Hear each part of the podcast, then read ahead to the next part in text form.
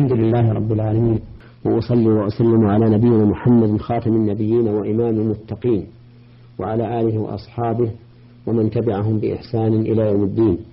أما بعد أيها المستمعون فهذه هي الحلقة السابعة والسبعون من حلقات أحكام من أحكام القرآن الكريم. سبق الكلام على قوله تعالى وإذا أخذنا ميثاقكم لا تسفكون دماءكم ولا تخرجون أنفسكم من دياركم إلى قوله وما الله بعافنا عما تعملون وتكلمنا على ما شاء الله تعالى من تفسيرها. ونحن الآن نتكلم على فوائد وأحكام هذه هاتين الآيتين. يقول الله عز وجل وإذا أخذنا ميثاقكم ففي هذا فمن فوائد هذه الآية الكريمة العدول عن مخاطبة الغائب إلى مخاطبة إلى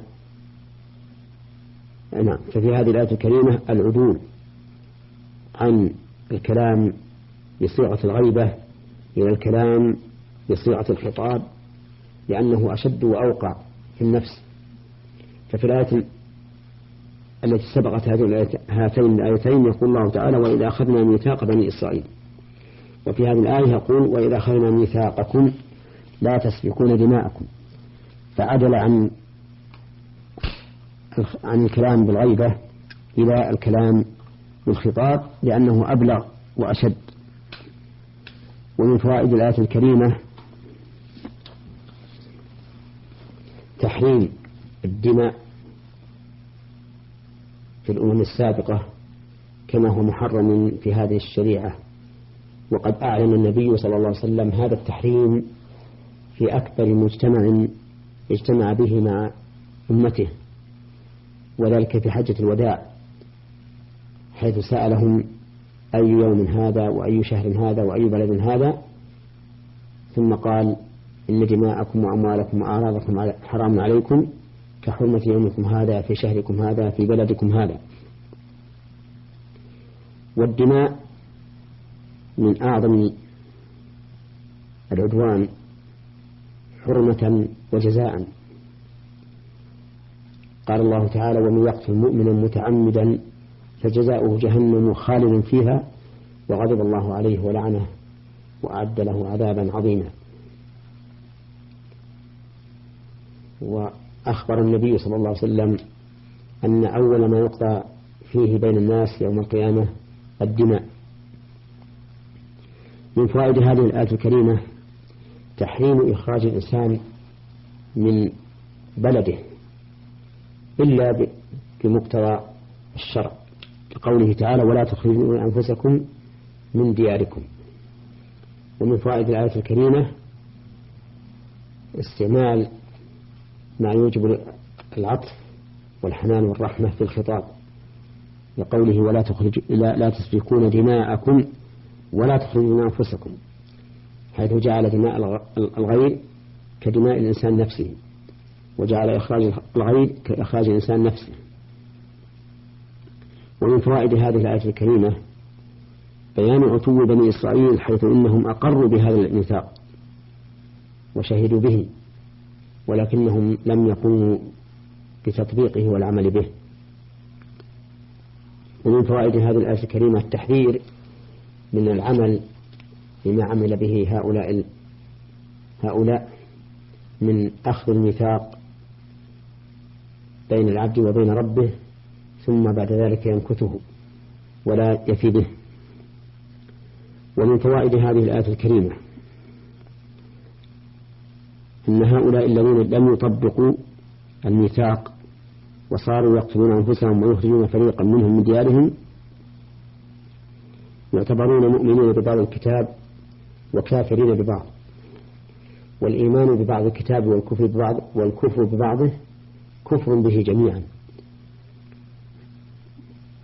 لقوله فما جزاء من يفعل ذلك منكم إلا خزي في الحياة الدنيا وأن القيامة يردون إلى أشد العذاب.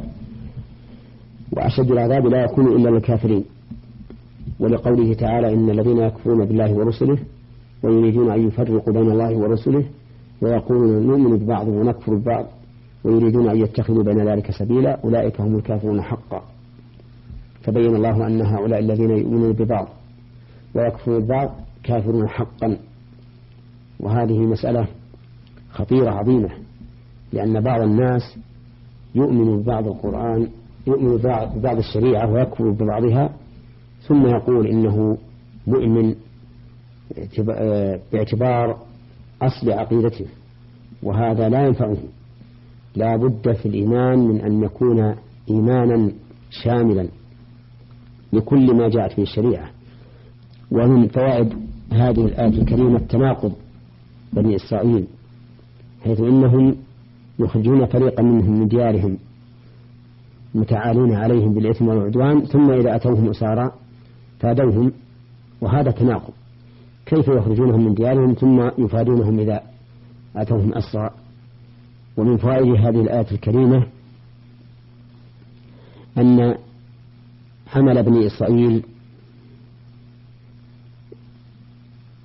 من الإيمان ببعض الكتاب والكفر ببعضه كان سببا لهذه العقوبة العظيمة أنه أنهم يخسرون في هذه الدنيا وفي, وفي يوم القيامة يردون إلى أشد العذاب. ومن فوائد هذه الآية الكريمة بيان عدل الله عز وجل في الاحتراز من العموم إذا لم يكن الحكم عاما ولهذا قال فما جزاء من يفعل ذلك منكم؟ ولم يقل فما جزاؤكم؟ مع أن الخطاب في الأول كان للجميع وإذا أخذنا ميثاقكم لا تسفكون دماءكم ثم أنتم هؤلاء تقتلون أنفسكم.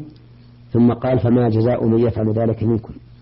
وهذا من باب الاحتراز الدال على كمال عدل الله عز وجل حتى في التحدث عن الغير.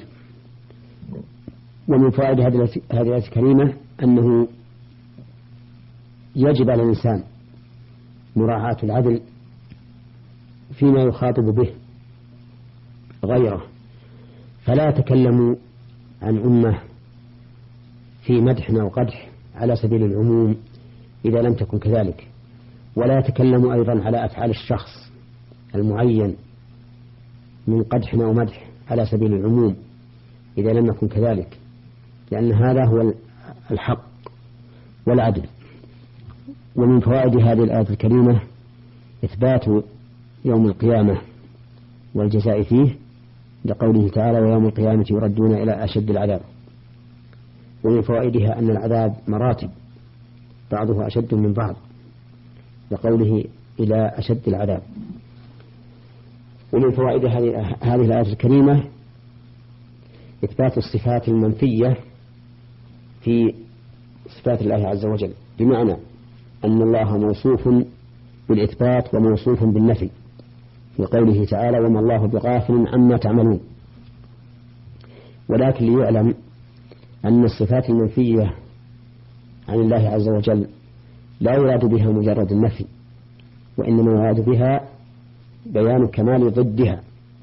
فإذا قال وما الله بعالم عما تعملون كان دالا على كمال علمه وكمال مراقبته لعباده عز وجل وأنه ليس بغافل عنهم. ومن فوائدها بيان كمال الله عز وجل في عموم علمه ومراقبته لقوله وما الله بغافل عما تعملون. لأن ما من صيغ العموم والعموم في اسم الموصول أو غيره يدل على السعة والشمول.